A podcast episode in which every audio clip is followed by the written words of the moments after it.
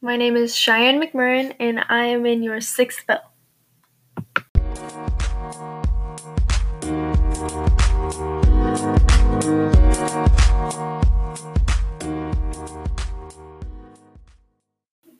Okay, so not very good at these podcast things, but I'll try my best.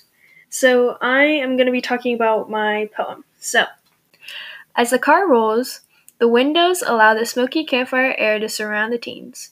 Music blares. Worries fade while memories are made. A drive that no one really need- knows the destination to. A drive that makes people loosen up and become careless of their fears in this world. When everything is perfect the sunset, your best friends, and endless possibilities. Now, I'm not very good at writing poems, in my opinion, but I tried my best.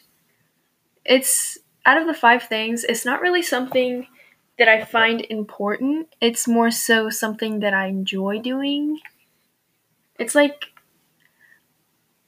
something that makes me happy, I guess you could say. So technically, out of the, uh, the five things that were important to me, happiness is one of them. So I guess you could say that this is like what makes me happy.